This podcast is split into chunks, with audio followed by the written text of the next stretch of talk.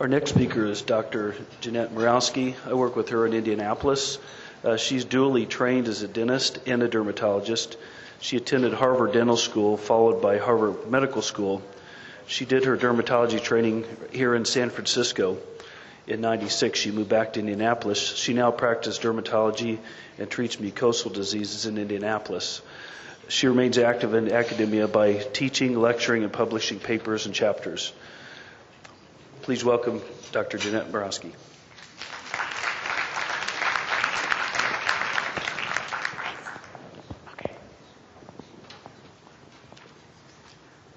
Hey, it's wonderful to be here, and I know all of you are um, probably thrilled to learn that the weather has improved considerably. It was actually sunny outside. Um, one important part of uh, my introduction, which uh, Chris did not mention, is that I get to work with Chris every single week. We work in the same office, and it's been an absolutely uh, amazing experience for me. I really enjoy it, and um, can't say if I don't know if he enjoys it too, but we have a lot of fun together. Um, today I'm going to talk to you about oral dermatology. The handout um, I will uh, make available before the end of the day, I hope, um, and I apologize for it not getting in the book. Today, my hope is to review with you the oral examination. I'm going to interest, uh, introduce you and illustrate uh, quite a number of normal variants because I find that that's actually uh, some, the oral cavity is an area that most clinicians, whether they be physicians or um, physician assistants or nurse practitioners, really have a hard time with. Um, and I'm going to share with you specific lesions of the lips, the tongue, the oropharynx, and I'm going to touch on some toothy findings. When examining the um, patients, and particularly the oral exam, it's important to be organized, to have adequate lighting. I like to have overhead lighting, which is just the standard light that you would have in a room. And for the comfort of the patient, I like to recline the patient um, at about 45 degrees. So a normal table would be ideal. Just, and this allows you to stabilize the patient's head, elevate the patient back, and tilt the head to examine the oral cavity. Sorry. You want it higher? I can make it higher.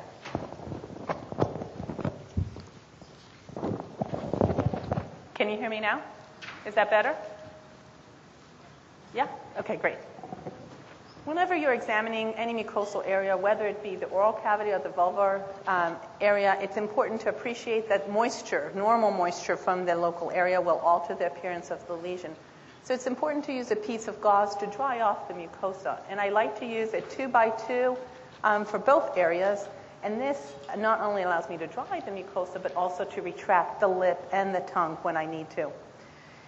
Um, even minor trauma will alter the primary morphology, and um, the trauma may occur from normal activities such as eating, talking, swallowing, um, and just basically being alive and there are only a limited number of reaction patterns.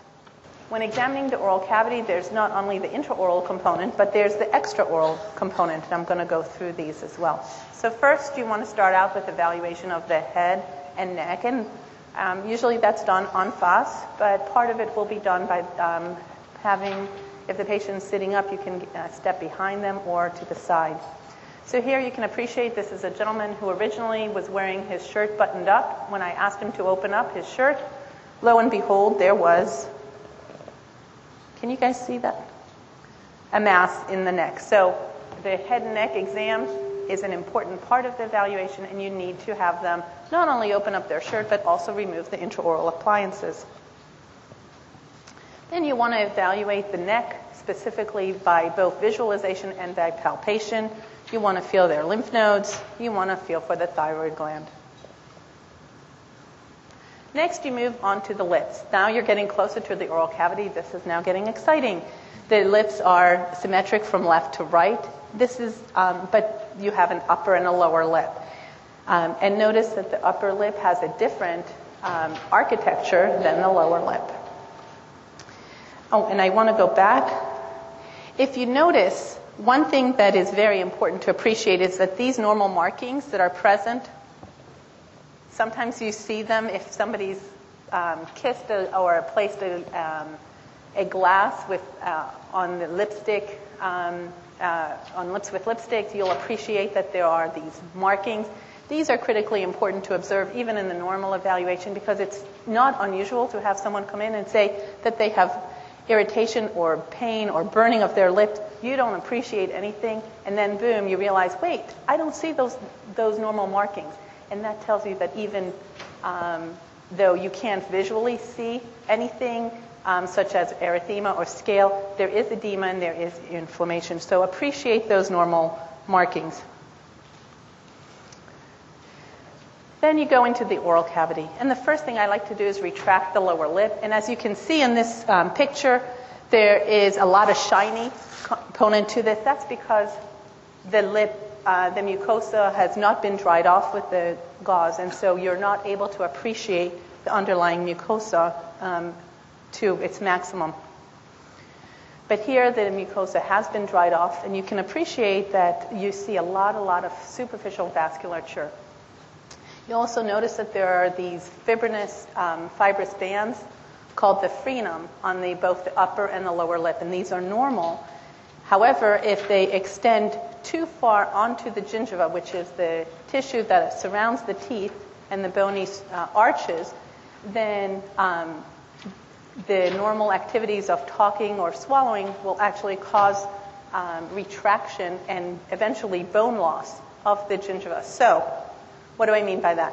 This band, if it's too tight or if it uh, extends too far uh, towards the tip, and I'll show it to you over here as well, um, can actually cause permanent bone loss. So it's very common in children to snip that off early on, and it's the dentist who will do that, the pediatric dentist, uh, though I've seen dermatologists do that as well. This is called the vestibule, and here you've got lots and lots of structures, and I'd like to point uh, some of these out. You can appreciate that you've got these interdental papillae. These should be scalloped in the healthy individual. Um, if I just point to one, will that work for you guys on that side? Okay, thanks, because I feel like I'm getting a little seasick here. um, if you just look at the interdental papillae, they should be uh, scalloped and pointed in the normal healthy mucosa. Um, they immediately right at the margin, you'll have a one to three millimeter free edge which you can actually place a little uh, probe in. That's normal and healthy. When that uh, space becomes deeper than three millimeters, four, five, six, or even eight millimeters, you've got underlying bone loss, and that's called periodontal disease. So um, a free margin is healthy. If it's small, underlying it and beneath there, both on the maxilla, which is the upper jaw, and the mandible, you have the attached gingiva that typically looks more pink. It is uh, firm, and doing biopsies there can be a little bit tough. Um, and then you move on to the mucogingival junction line. This is where the mucosa really begins, and you can really freely move that around. Um, and again, you have illustrated for you the uh, superior and inferior um, labial uh, frenum. So notice this is a Caucasian individual, and they have the attached gingiva looks pink. If it is um, an individual of color, it's not unusual to have pigmentation there on their free gingiva. Uh, I mean, on the attached gingiva. The dental arches change as the patient uh, matures. Usually, when children are born or infants are born, they do not have any teeth um, and that is a normal physiologic edentulous state. Then they um, will have two different sets of teeth that will grow over a period of time. All of you are familiar with the deciduous and then the adult teeth. And this is what we have illustrated right here. This is an adult arch, both the maxilla and the mandible. And then in a pathologic state, um, people will lose their teeth either be, um, because of disease or because of um, ex- uh, a mechanical extraction. And this is a gentleman who has um, an edentulous maxilla. And notice that there's this lump right here, and this is an edentulous mandible where the edentulous state has been present for six months to several years in the posterior region, But in the interior region, this is just a freshly extracted mouth.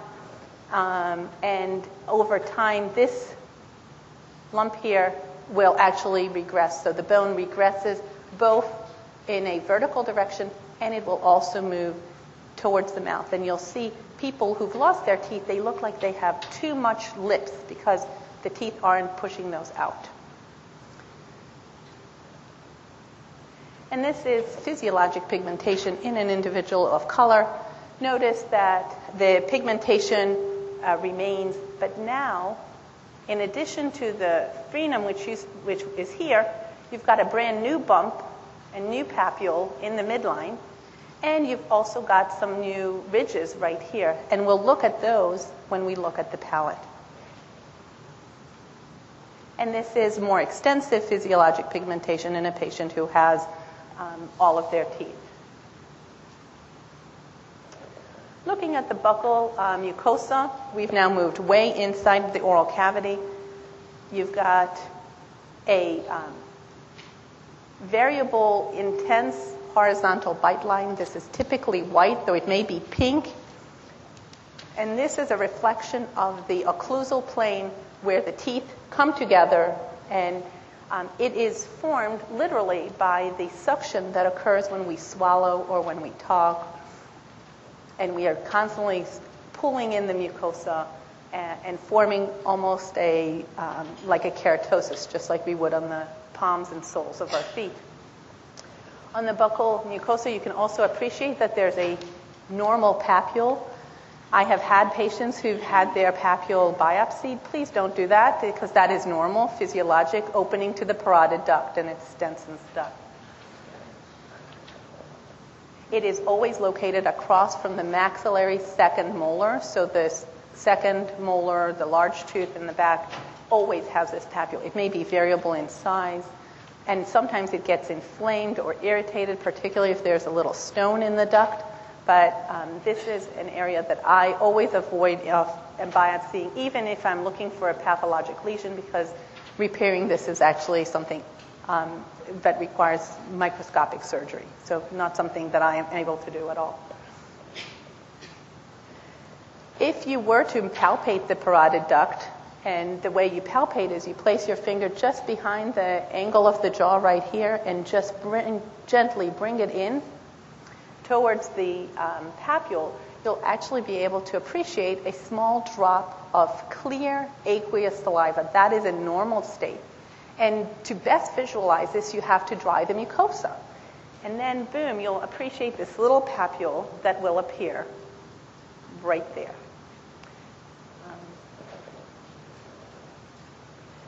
Now, remember I showed you that edentulous um, man who's got uh, a papule in the center of the papillae. Well, that is actually this incisive papillae that is always located behind the teeth.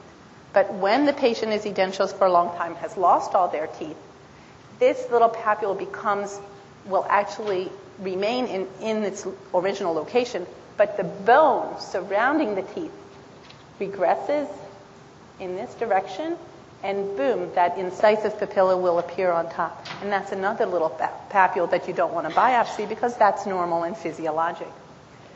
All of us have um, had a pizza burn. Who here has never had a pizza burn? Good. Because I know I, see, I can't seem to avoid it even though I know. And when I have, not only does the burn is it painful, but it's also, it was the first time that I appreciated, even as a little kid, that the palate had a different texture. And that's these rugae. These are these horizontal uh, fibrous bands. And I have no idea why we have those. I cannot, for the life of me, imagine. Um, and I know that cats have even more prominent ones than I than people do. Um, but these will sometimes become evident as they were in our edentulous patient. Sometimes we look at the palate of someone and we see these little red umbilicated papules. These are the openings to the minor salivary glands. Now, I've talked about the major um, parotid duct. There are two other major ducts called the sublingual and submandibular. But in the oral cavity, there are also thousands of minor salivary glands. And here we can see that they have become inflamed and irritated because of the tobacco and the heat of someone smoking. And this occurs very commonly in uh, patients who um, smoke either tobacco or other substances. Um, the interesting thing about this is that this is not premalignant, but it is, I use this to help me illustrate to the patient that what they're doing is actually very harmful and irritating to them. And that people who smoke um, are at increased risk of developing squamous cell carcinoma. And I'll show you something like that later. Okay. Now, this is not a squamous cell carcinoma. This is a rock hard, bony protuberance in the midline of the palate. This is a very prominent one.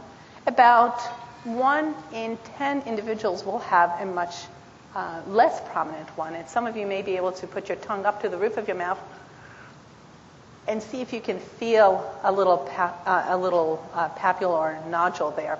Sometimes it's actually a tumor, like we see here. This is an exophytic growth of, or overgrowth of bony uh, tissue that occurs right at the junction of the palate. And this is where embryologically you have a left plate and a right plate of the palate that come together. And sometimes these cells don't realize that they need to stop growing and then they keep growing. And over time, it'll become more and more prominent. This is not something that needs to be uh, treated unless you're planning to put in a, a, a plate either a denture or um, a partial, and this interferes. How do you re- how do you treat this? It's actually quite fascinating. I don't do this, but I did when I was in dental school. Um, you have to basically elevate the mucosa, uh, separate the bone from the overlying mucosa. Then you take a little chisel and a little hammer, and you click, click, click, boom, and it just separates right off. Then you put the mucosa back on because not having any mucosa on an uh, open bony sore is exquisitely painful. this is a really interesting um, entity. This is called angina bullosa hemorrhagica, and you'll be able to appreciate that there's this soft mass right here. This is not just any mass. This was my father-in-law.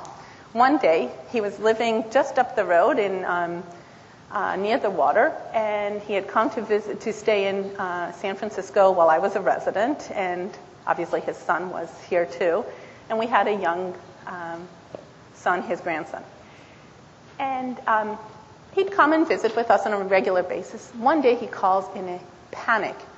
You have to come over right now. I can't breathe. I don't know what's going on. We drop everything. We put our son in the car. Didn't even manage to buckle him up until Steve, you know, was already on the road. And um, we get to his apartment, and there he is, leaning forward, in pale as a ghost, and he's got this mask right there.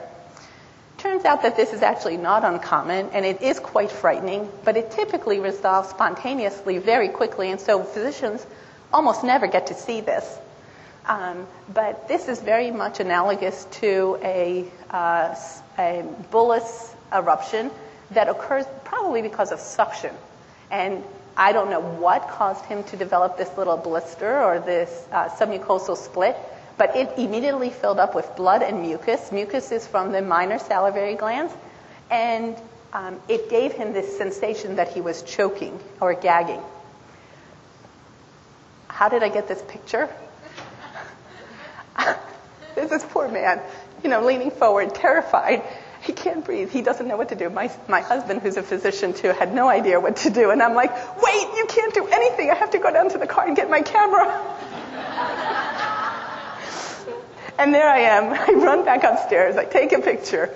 And, um, and then my, my husband's like, you know, a little panicked. What are you doing? What are you doing? And I take this fork and I literally just touch it to the mucosal, and it everything just comes running out. He, my father-in-law, gags, swallows it, and he's completely cured. Never happened again. So um, it was one of those fun memories that I have of his visit. Um, this is typically where the oral exam starts. And as you can imagine, this is where we normally tell our students this is how you do an oral exam. You ask the patient to open up their mouth and say, ah. Well, unfortunately, you would have missed all these things that I shared with you earlier. But if you do this, and this is a picture, not my picture, because I almost never use tongue blades. I actually dislike them terribly because I find that they obstruct too much. So I tend to use uh, dental mirrors. Um, and they, they slide easier and they move around, and there's only one small, you know, one centimeter area that's covered, and then the handle, I'm able to move that around. But what you can see here is that you've got this midline uvula, you've got these folds right here.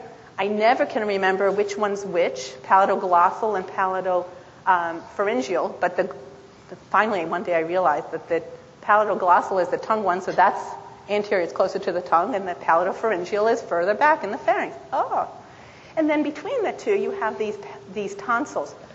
And uh, many of you who've had seen patients with mono or tonsillitis or um, will have very prominent palatine, uh, palatine tonsils. And um, this whole area, including the lymphatics that are present on the lateral border of the tongue, all make up a lymphatic circle called Waldeyer's ring. This is not anatomically distinct, this is just an area. And that was a question once on boards, so I don't know if you'll ever see that again, but at least you've heard about it now again. And these are what we call lovingly kissing tonsils in a patient who has mononucleosis. And then this is an entity um, which is not very commonly seen. This is actually the epiglottis. The epiglottis is only visible, I'd probably say one in a hundred, maybe maybe one in a thousand people, um, uh, just through a routine oral exam like we are showing here. And I once said to a medical student group that I was talking to that this ha- uh, that I have never seen it, and of course she had to say, "But I have it." So I took a picture. It's not nearly as good as this one, so I share with you this one. Um, but it could be very scary to see this um, if you're not familiar with this entity. The dorsal surface of the tongue is covered by small papillae. Many of these are taste buds. You've got the fungiform papillae, which look like little mushrooms. They're bright red. The filiform papillae are, have a hair-like projection, and those are the ones that get elongated in black hairy tongue. And then in the posterior part of the tongue, separating the anterior two thirds from the posterior one third, are the circumvallate papillae. And these are always arranged in this inverted V. And I chose to show these um, in these two pictures just to show you the incredible variations in their appearance. Should I switch to this side so everybody gets part time now? You guys okay? All right.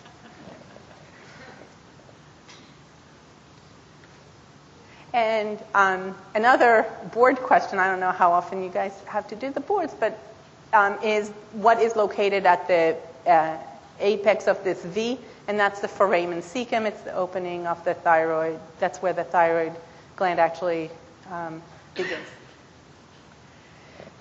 We're moving away from the pharynx. We're moving away from the buccal mucosa. Now we're going to um, talk about actually a uh, some other entities in the oral cavity. And the first one I wanted to show you was a scalloped tongue.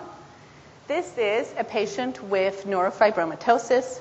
They have an enlarged tongue, and because the tongue is enlarged, the um, only place that the tongue can actually get bigger and get some more space is to try and capture all the space between the teeth. Remember we talked about those interdental papillae? Well, um, those are what we can see, and this is where the tongue is sort of it, uh, insinuating itself throughout, and this is why it looks scalloped. You can also appreciate that this patient has numerous other papules on there, and these are all neurofibromas, and they can even have tumors inside um, the tongue as well. The ventral surface of the tongue looks very, very different. It doesn't have all those papillae, doesn't have the filiform papillae, it doesn't have the fungiform papillae. It actually looks kind of bald, doesn't it? But that's um, because the mucosa is very thin. And through the thin mucosa, you can appreciate the underlying uh, structures with the lingual um, veins are highly visible. Sometimes you'll see little varices and sometimes you'll see these tiny little finger-like projections called fimbriae. And um, fimbriae just means finger-like projections. I don't know what those do either. I don't know why I'm talking to you since I don't know much about the, the oral cavity. Um, the varix. Sometimes, this was a patient who actually was referred to me for evaluation of a melanoma, possible oral melanoma. It turned out that I was fortunate that this, and the patient was even more fortunate that this didn't turn out to be a um, melanoma. This was actually just a dilated uh, vascular structure, and you can appreciate, in fact, that the lingual um, vein that would normally be visible here is actually not very visible because all the blood is pooling in that little um, varix. When you're evaluating the tongue, please don't ever forget to um, retract the tongue and look. I've got my little two by two piece of gauze, and if I didn't mention it before, we always have to practice universal precautions when uh, examining mucosal tissues because um, otherwise we're at risk for develop for transmitting diseases both from the patient to us and from us to the patients. Um, and here you can appreciate that the lateral border of the tongue you're able to see that you have the dorsal surface of the filiform and the fungiform papillae and the superior aspect, and then the lateral border is actually again covered by that naked, thin mucosa, and you can appreciate that there are lots and lots of little vessels right here. And there are minor salivary glands in through here. The floor of the mouth, both uh, in the medial aspect and on the lateral aspect, is actually the most common site of oral cancer. So if you don't retract, you won't see it. And oral cancer is almost as common as melanoma. So if you haven't diagnosed as many oral cancers as melanomas, I'd encourage you to do more oral exams. Um, the exam requires both a visual component and a uh, palpation component. And the way you do the palpation is you slip one gloved finger into the sulcus between the teeth and the, and the tongue, Take your other hand, place it gently right underneath the mandible, and just gently palpate. And you should be able to palpate the submandibular and sublingual glands or any other masses. This is an interesting case. This is a case of a, a gentleman who is elderly. He had a history of lung cancer, and he presented for a routine oral examination. Well, the resident who saw this patient reported that the oral exam was normal. They had opened up the patient's mouth, asked the patient to say ah, and the patient did. I came in, and it was not normal. Some of you may be able to appreciate that there's an asymmetry to the tongue. There's this large mass right here. Some of you may also be able to appreciate that there's something going on right here. We've got a five centimeter fungated um, uh, tumor in the side floor of the mouth. So the patient was not aware of this because tumors tend to be asymptomatic. Patient wasn't aware of this because there's a lot of room in the oral cavity and in the neck. But this is a very advanced tumor, and obviously the exam was not within normal limits. Most um, growths and lumps and bumps and tumors in the oral cavity aren't quite as dramatic as the one I just showed you. Here's a small uh, lingual frenum with, I mean, a small papule on the lingual frenum. Clinically, it's impossible to tell whether this is a papilloma due to a human papillomavirus or if it's a squamous cell carcinoma. And as uh, many of you know, there's now been an increased appreciation that not only is tobacco and alcohol important in um, increasing the risk of developing um, oral squamous cell carcinoma, but exposure to human papillomavirus um, also seems to play an important role.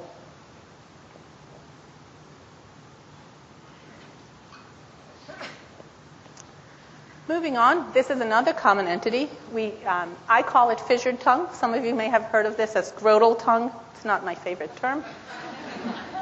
And um, this is a uh, not uncommon entity. It's probably present in about 5% of the population. And here it's actually quite dramatic. Oftentimes it's not very um, dramatic. But if you evert the tongue, again, look at my little pieces of gauze right there helping to move the, the tongue. You can appreciate that these fissures are actually, or these furrows are actually, can be quite deep. And it's not unusual to um, have pieces of popcorn, people, uh, seeds from uh, grapes, seeds from raspberries um, and other debris to sort of accumulate in those furrows. So sometimes when patients come in and they complain of burning mouth, it's something very simple like, ooh, they've got something stuck inside one of those little furrows. Let's talk about some lip uh, uh, lesions. Uh, this is a patient who came in with cheilitis. And notice that there are a couple of findings here. Even if the patient didn't tell you that this bothered them, you um, can appreciate that there's loss of the normal architecture of the upper lip. Some of you may be able to appreciate that those normal uh, markings that I pointed out earlier seem to be sort of obliter- obliterated. And in fact, in addition, there's all this erythema and crusting on the sides of the mouth. Anybody know what this is due to? Lip licking, very good. um, but it's not just lip licking. Usually, there's something else that's causing the patient to lick their lips, and it's usually an allergy to either their uh, toothpaste, their mouthwash, something they're eating, candies. Uh, mints are notoriously uh, common cause of this, and so are cinnamates. So cinnamates are present in lots of different things that we put in our mouth. Um, and by if you ask the patient to stop licking, they, they can't. You know, that's their way of scratching at their lips. Um, and you know why this is, it's kind of ironic because the more they, they, the more they scratch, the worse it is, or the more they lick, the worse it is. And that's because the, muc- the saliva contains this allergen, okay? They lick their lip. The allergen is present in the saliva. The saliva is now in their lips. The saliva evaporates, hyper concentrating the irritant or the allergen, and it makes it much worse. So they need to stop um, the underlying and avoid the underlying um, allergen in order to um, cure this problem. Here are two other patients who presented with cheilitis. Um, and these both, um, both of these uh, patients uh, were on Accutane. And I have to tell you, I did not appreciate anything abnormal in this patient initially. But look, where are those markings? They've disappeared. So even though the patient complained of tremendous irritation and I didn't initially appreciate it, in fact, once I um, took the pictures, I became it became evident that those marks were gone. And so this was acute irritation um, due to Accutane, and here is chronic irritation. So here you have scale and erythema, um, very much like a chronic um, dermatitis. Here's another patient who presented with abnormal lips.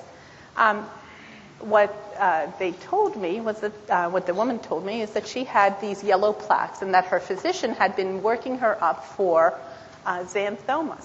Well, xanthomas don't occur on the lips. They do occur in other acral areas, you know, the hands and the feet, um, but they don't occur on the lips. And in fact, um, these are, this is a hypertrophy of something that is not uncommon and these are actually Fordyce spots. And when we did a biopsy, in fact, that's what we saw. We saw these um, prominent Fordyce uh, glands right there. These are ectopic sebaceous glands uh, that just became more prominent. We are much more commonly uh, familiar with, and we see these much more commonly on the buccal mucosa. And these uh, typically present as these minute yellow papules on the buccal mucosa. Interestingly, my impression is that the incidence of these increases with age, and I don't exactly know why that is.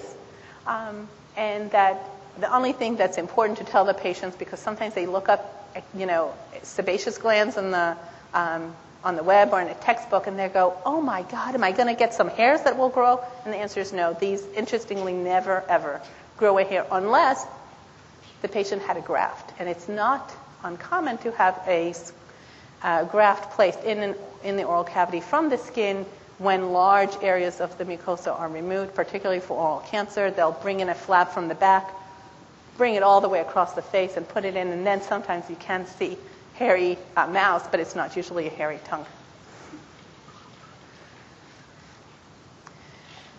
This is another um, entity, not very common, but it is a, uh, one that we talk about a lot in dermatology, and this is called Melkersson-Rosenthal syndrome, or granulomatous cheilitis. And the classic triad for this entity is recurrent orofacial swelling typically occurs in one lip, but it can involve two, just like it does in this patient. Um, they can, the patient can have ptosis or facial paralysis, and they'll also have that fissured tongue. Um, the histology is diagnostic, and that will show small uh, non-caseating granulomas. And I love this picture, again, because it shows initially you may not appreciate how abnormal this is until you look just here to the side and you can see this is normal markings and then they're gone. And that's because you've got swelling, edema, and caseating um, uh, granulomas underneath. This is, ex- in contrast to Melkersson Rosenthal, which is pretty rare, this is very, very common. This is um, a mucocele, and a mucocele is a collection of mucin that accumulates in the submucosal area. Remember, I told you that there were thousands of minor salivary glands on the hard palate. Well, there are even more um, on the lips.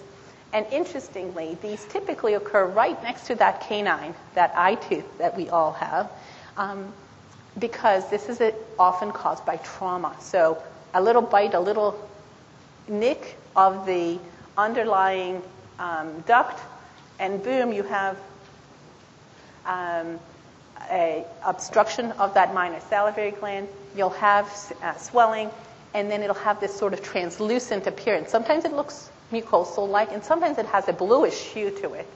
And if it's burst, you'll have this myxoid um, exudate that will come out of it. These tend to be recurrent, and oftentimes we have to treat these by literally marsupializing. You have to uh, dissect out that minor salivary gland, leave the mucosa open, even sort of tack it open so that it doesn't uh, heal right back over and cause another mucocele. This is what it looks like histologically. This is not the same patient, but you can appreciate that there's this myxoid mass right here. Normal minor salivary glands are seen right here in the periphery. They're one to three millimeters in size, but when you have one area of abnormality and the patient sort of keeps chewing on it because it's fun, you know, it's just a little irritation, and it's painless. Um, they'll actually cause further trauma, and here you have multiple mo- small mucoceles that have developed because of recurrent trauma. And that's why, if you just surgically remove one of these and you don't take care of all the other ones, they'll have a recurrence. And this is what it looks like when it's bisected. You can appreciate that myxoid material at the top and the fibrinous uh, scar um, at the base. And that's why, again, another illustration of why you have to remove not only the little papule right here, but you have to go and get all the other affected minor salivary glands. And here's a cartoon illustrating that there are two real mechanisms for a mucocele formation. One is a little um, sialolith or stone that can obstruct the minor salivary gland, causing um, mucin to re- uh, be retained within the duct. And if you do a biopsy, it'll actually look like a cyst, but it's not really a cyst because it's just a duct. And then um, sometimes you just have uh, uh, the duct has been severed, usually because of trauma, and um, you'll have free mucin collecting underneath the mucosa. This is a ranula. A ranula is a, exactly the same mechanism, but instead of occurring on the minor salivary gland, it's caused by um, a a trauma to the or a stone in the submandibular or sublingual gland, and this will have you'll in this case the patient will present with this large bluish mass, and this is actually a life and death emergency. This is an emergency where you sit, when you see this, you want to call 911 and get the patient uh, to the ER because this is um, the patient can literally have their airway obstructed, just like that, um, because this uh, mucocele, which is present in the floor. Oops, sorry, I'm going backwards. Sorry. There. Um, can plunge right through the mylohyoid muscle and into the neck. And um, I think ENT residents are much more familiar with this, and that's who you'd want to call as the patients on their way to the ER.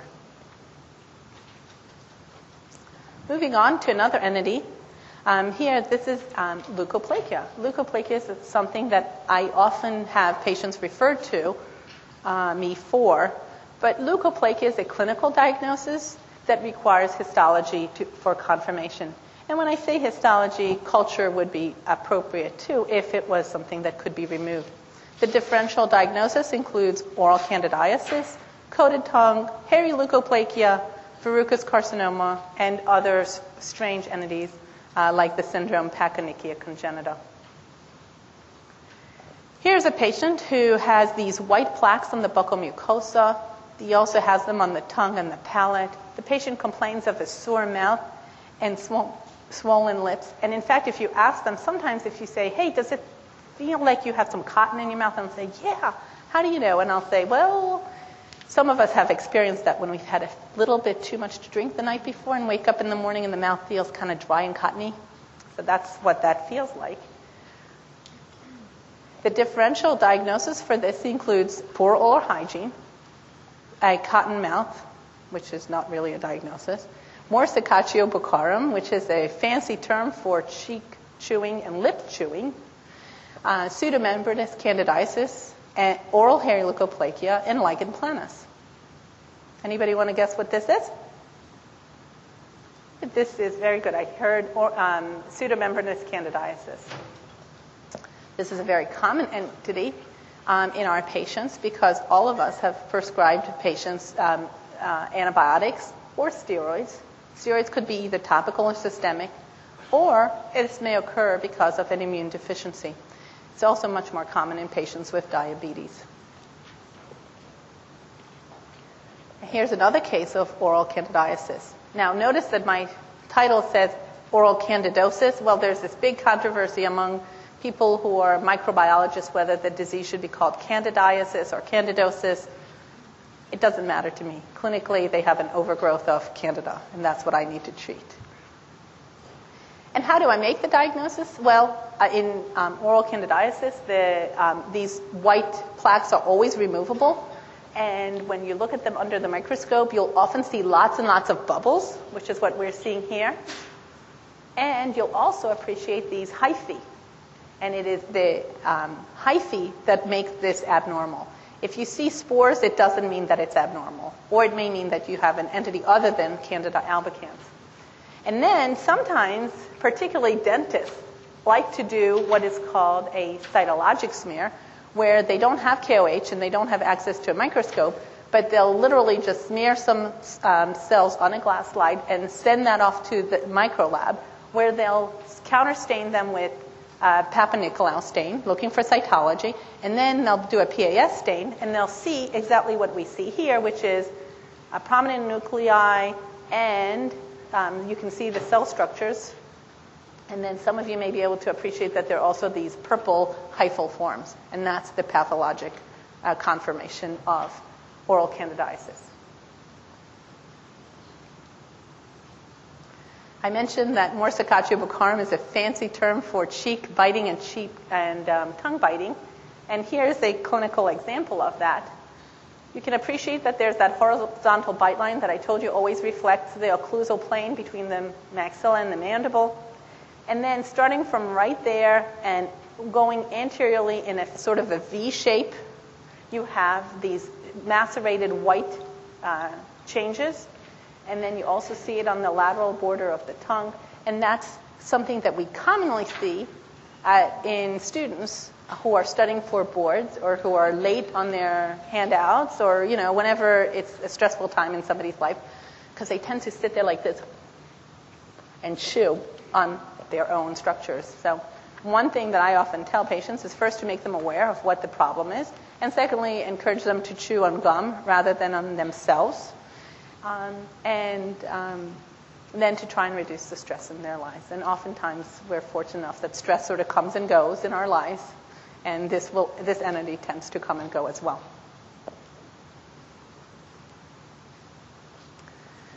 This is an entity called oral hairy leukoplakia, and this is not morsicatio buccarum. This is not trauma. This is actually a viral infection called, caused by the Epstein-Barr virus. This is an entity that was described right here in San Francisco in the um, mid 80s by uh, Deborah and John Greenspan, who were my teachers. And here you can see another example. And this was initially seen in HIV positive patients even before they, we knew that they were HIV positive. but this is a sign of severe immune, uh, immune suppression. And although it was first described in HIV positive patients, it's now been well recognized in transplant patients and in patients undergoing chemotherapy, anybody who's chronically immunosuppressed. Sometimes it's not limited to the lateral border of the tongue, sometimes it covers the whole tongue, like in this entity and in this patient. And uh, the interesting thing about this is that it's asymptomatic. It does have this corrugated white ridge, uh, ridges. It is typically seen on the lateral border of the tongue, but as you've seen, it's also present elsewhere, such as the, do- the dorsal, the ventral, the floor of the mouth, as well as on the buccal mucosa. And what's important about this entity is that it actually has prognostic implications for developing AIDS, with uh, 20 to 25 percent of patients who are diagnosed with um, oral hairy leukoplakia uh, meeting the AIDS defining criteria within a year. Almost 50% of them develop that by 16 months, and 83% of them develop it within 31 months. And some of you may wonder how in the world did they ever figure that out? Well, the study was actually done on patients with hepatitis. They did physical exams and drew serums uh, on these uh, patients who had hepatitis, came back to the study afterwards, recognized that these patients not only had hepatitis but also were HIV positive, and then we're able to do CD4 counts and document that, in fact, that's how they defined the, the AIDS diagnosis. They met the criteria for AIDS. okay, let's talk about some toothy findings. I, this, you know, I'm a dentist initially, so, the, so I still love these things. And as a, a dermatologist, we're often told you can't prescribe tetracycline but it's rare for us to be able to see this entity now. But this is a patient who had cystic fibrosis, who was given tetracycline for chronic suppressive therapy for the bacterial infections that they were at risk for because of their cystic fibrosis. And you can appreciate that, oh, sorry, that um, severe staining in a horizontal fashion, horizontal band like staining of the teeth. And you can appreciate that this individual was probably four or five or six years of age when they started getting the tetracycline because the teeth, the anterior teeth had already formed normally, but then they got the tetracycline. The tetracycline stained the, for, the, um, the developing teeth, and that's why they have only partial involvement of the anterior teeth. These are called the um, incisors. And then they have complete involvement of the teeth further back. So this is a nice illustration not only of um, tetracycline staining, but also how the teeth form at different points in uh, time. And the um, first molars are actually the first teeth to develop even before the canines and the premolars. So you have these teeth forming early on, then you have the usually the typical the mandibular molars, and then all the other teeth form. Uh, this is within the bony arch. And that's why kids lose their teeth. Usually around five, six years of age, they'll lose their front teeth, and then later on, they'll lose their back teeth. And um, this, uh, so I like this picture a lot. Obviously, aesthetically, it's not very attractive, so we want to avoid that by avoiding giving patients tetracycline when their teeth are developing. And just because I can't resist, this is uh, fluorosis. This is a uh, individual from Oklahoma uh, where fluoride is very common in the normal uh, water. Uh, and too much of a good thing, too much fluoride can actually cause abnormalities in pits, as well as hyperpigment, uh, you know, increased pigment and deposition. And um, but these teeth are unbelievably strong because fluoride is also very uh, much necessary for good, healthy dentition. And that's why it's not uncommon for us to give children fluoride treatments. Now, this is a patient. This wasn't a patient. This was a medical student that I saw. He was rotating through on dermatology. And I remember just kind of looking at him, thinking something's not quite right. And what's abnormal about this is that his anterior teeth, those anterior central incisors, which are normally much bigger on the maxilla than on the mandible, are much smaller. And he's got erosions, and we've lost all of the outer hard surface of enamel. And because we've lost that protection, can you appreciate that there's a little ridge right here? I don't know if the lighting is quite right, but basically, it's almost like an M&M where you've lost the outer co- uh, candy coating and you've got the soft chocolate on the inside. Well, that's what a tooth looks like um, in this entity. You've got the outside enamel, you've got the inside dentin, which is soft and a little bit yellow in color. And this is due to bulimia. This is one of the very few findings of bulimia. And what's neat about this, too, it also illustrates another point about um, the oral cavity and how we take care of it, is that what happened is that the patient would, and I kind of tricked you because I told you that this was a man, because most we think of bulimia as occurring only in women, but it actually can occur in both men and women, though obviously women are more commonly affected. But after the patient would uh, engorge and then purge, throw up, he'd run and go to the, uh, he'd do, he'd brush his teeth. And you can tell that if, assuming this is the patient, that this patient is right-handed because they brush their teeth much harder on the right than on the left. And um, so they not only had abnormalities of the uh, anterior incisors, but also on the left side. And that's what it is, is that the um, uh, acid in the gut is coming out, and then they brush, which actually ex- accentuates the um, uh, etching of the enamel and eventually causes the enamel to completely wear away. And actually took a couple of um, sort of curbside talks with him before he would admit what what he did, and then we were able to get him some help. But this was not this is not an easy diagnosis um, to get at if the patient is trying to hide the fact that they are bulimic. And this is obviously a very late finding.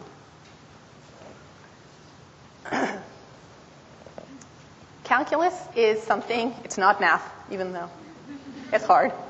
Um, calculus is actually a calcification of normal sloughed uh, mucosal cells and bacteria and food products that accumulate on the uh, uh, surface of the teeth. And this is an important entity because when patients come in with lichen planus or pemphigus or pemphigoid and they have swollen edematous, painful gums, they don't want to brush their teeth very often because that hurts. And so that actually causes accumulation of uh, this hard material, which and then in turn is irritating and causes inflammation. And so you get this vicious cycle. Um,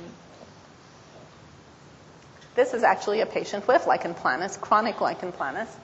And you can appreciate that the gums are bright red and inflamed. You don't have those nice scalloped interdental papillae. In fact, they're short and blobby. And um, you've got a lot of calculus accumulating up above.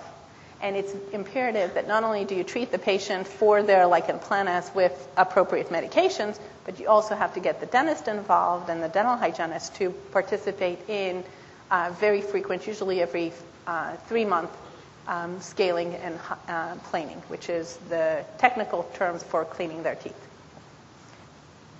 And the calculus is so hard that they that a patient can't remove them. It actually takes a lot of mechanical effort uh, with specialized instruments to remove that. But before you have calculus, you actually have plaque that forms. And this is a patient who's, uh, you're looking at their oral cavity. You see what appears to be normal scalloped interdental papillae, right? Some of you may be able to appreciate there's something going on here, but it's hard to tell. Right there, it almost looks like food products. And in fact, if you stain it, which most of our kids, and some of you may have actually done this as well at the dentist or um, in elementary school, they'll do these uh, experiments where the kids are taught to brush their teeth and then asked to chew on a red disclosing um, tablet. And that actually allows you to appreciate that, in fact, there is a lot of uh, plaque that hasn't been removed. And it is this plaque that will eventually calcify. And if you look at it under the microscope, you'll see that this is normal sloughed, sloughed um, keratinocytes, bacteria, and food products. What do you have here? This is actually, the answer is right on the slide, so it's not a mystery. This is radiation caries. And this is a patient who had oral cancer, was treated with um, radiation completely uh, uh, killed off all the uh, major and minor salivary glands, and boom, within less than six months, they have completely lost all of the um, teeth. And what you see here is mummified dentin uh, that occurs when the oral mucosa is so dry. We see um, uh, that we not only do we have mummified teeth, but the teeth are broken. And some of them are actually broken right down to the root tip, right at the edge. And this is actually a tragedy because this is completely preventable. And trying to treat this now is, is actually a disaster because the bone underlying it is now abnormal as well because not only is with the radiation did you kill off their salivary glands, but you've also uh, damaged the underlying bone, and these patients are at risk for uh, developing osteoradionecrosis.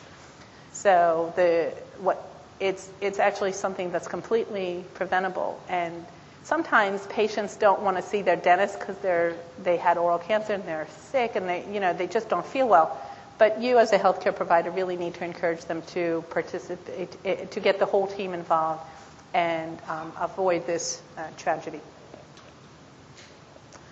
so we've had a chance to go through common oral findings some not so common but interesting and I can't emphasize enough the importance of doing um, both an intraoral and an extraoral exam um, as part of your exam.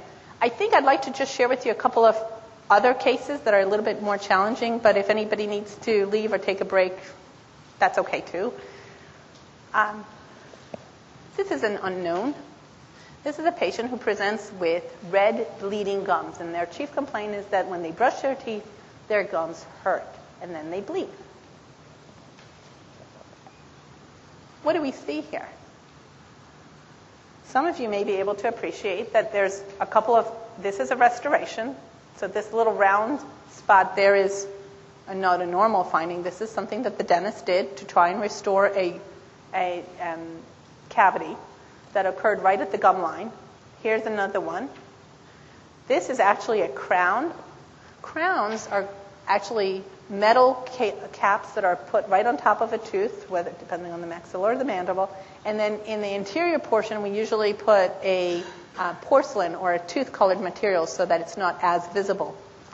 Um, but there's something else going on, something that we uh, as clinicians need to be to appreciate, and that's that the gums. First, the interdental papillae are not pointed everywhere; they are a little bit boggy and there's and it's and the gingiva is red. When you look inside the oral cavity, you appreciate that they don't have a lot of redness, but they have reticulations, these white net-like um, plaques that are ill-defined, located in the buccal mucosa. So we go back to our differential and say, oh, we saw white lesions earlier. Are these removable? No, these are not removable. So the likelihood that this is candida is slim to none.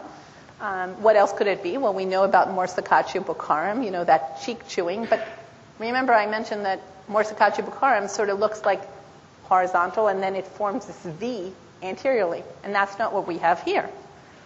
Um, well, what else could this be? Well, this is actually classic lichen planus with the reticulated white plaques that is seen in some patients.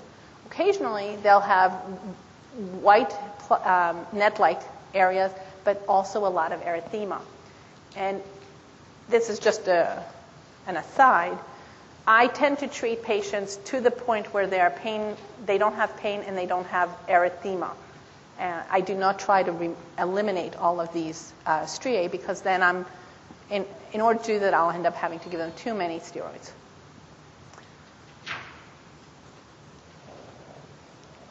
So, um, this sort of says what I just told you about. This is reticulated white plaques on the buccal mucosa. You can sometimes have involvement of the tongue or the gingiva. The reticulated areas are asymptomatic. The erythematous or eroded areas are very symptomatic. That's what I have here.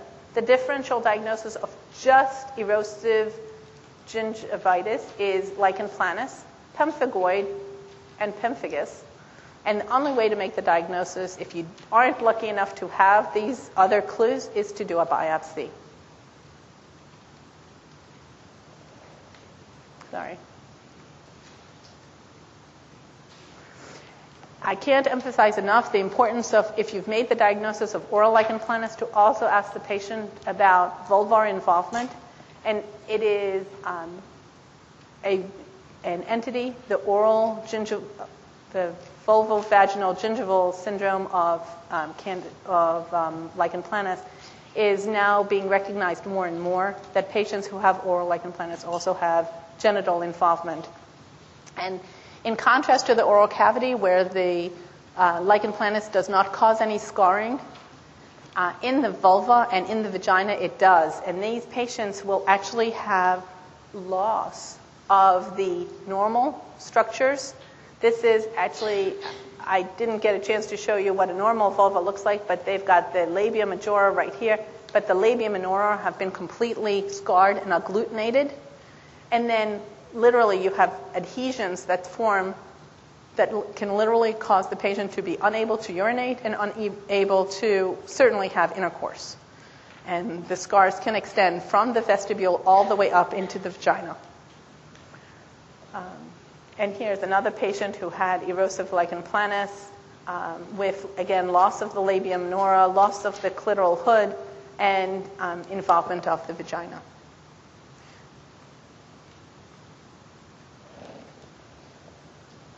This is another um, case of a patient with um, vulvar involvement. So again, you see those reticulated areas just like we saw in the buccal mucosa. You can see some more erosions. Um, we often think of lichen planus as idiopathic, but lichenoid mucositis is often due to drugs. And clinically, I don't know that I can tell the difference. It has to be by history. Um, and uh, this particular patient um, was allergic to a COX2 inhibitor. But the list of um, drugs that cause lichenoid uh, changes is extremely long, and this is just a partial list.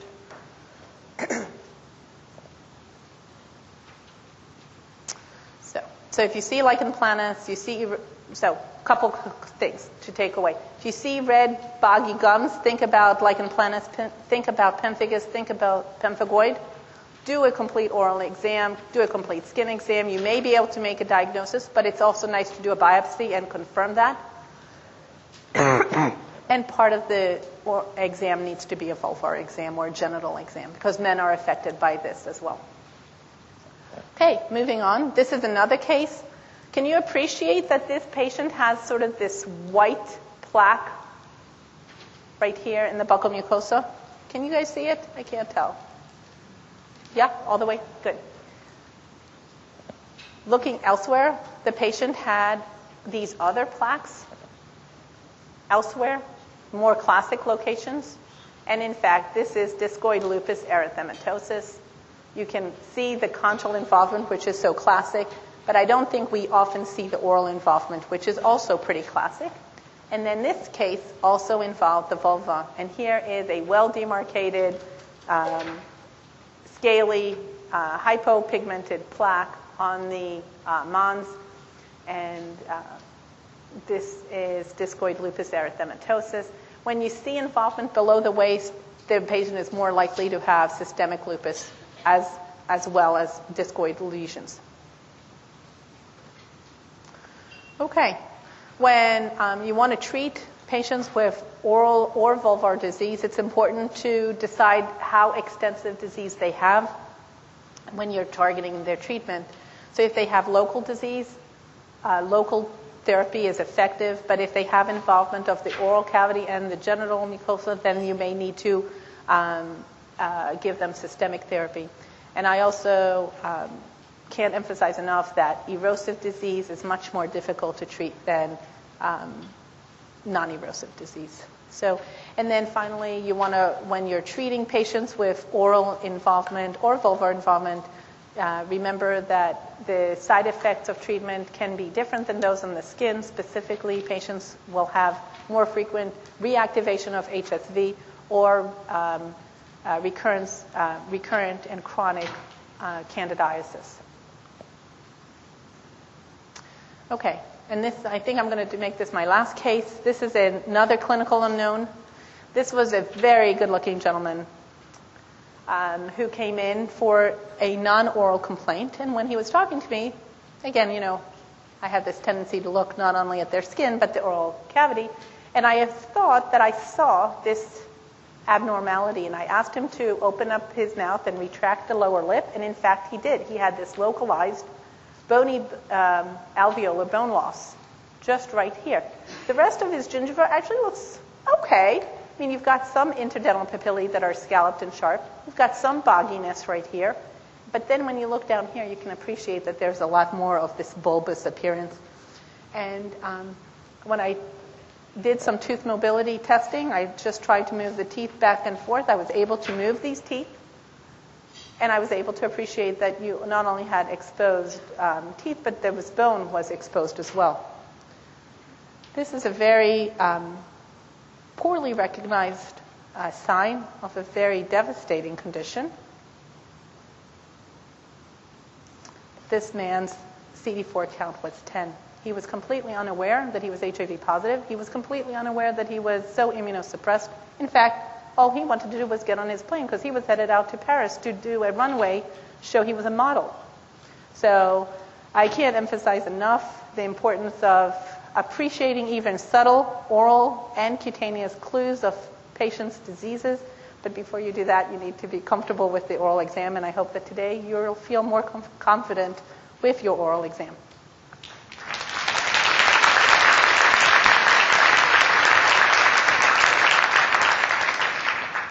I see a couple people have questions, and I'd be happy to answer them.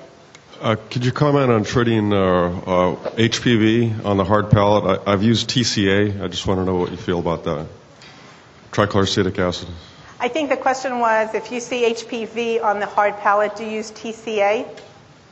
Um, TCA certainly is, uh, we don't have good therapy for HPV, and so it's always destructive. I, if it's small lesions, I'll treat it with liquid nitrogen. TCA is certainly okay, except for the fact that if you spill it or it's difficult to control. I will tell you in my um, clinical practice, I tend to refer those patients either to ENT or oral surgery for laser, uh, CO2 laser destruction. How about actinic keratoses of the, of the lips? How do you treat that? And HPV of the upper lips? Uh, AKs. Oh, AKs of the upper lip. Those are tough. Oh. I like Aldara now. That's sort of my drug of choice. Um, but actinic cheilitis, um, I like to do biopsies to confirm that I'm not dealing with uh, squamous cell carcinoma because Aldara, although I, the regimen is different and um, we don't have good studies to show that Aldara is actually effective in oral squamous cell carcinoma. One point to make is that oral squamous cell carcinoma is much more aggressive than cutaneous squamous cell carcinoma and will metastasize very early. And so my preference would be not to use Aldara as my drug of choice. It would be to, ex- to excise it and then to use Aldara to protect the, the surrounding tissue. I just want to say I really appreciate your, your lecture. Uh, will your slides be available to us at all?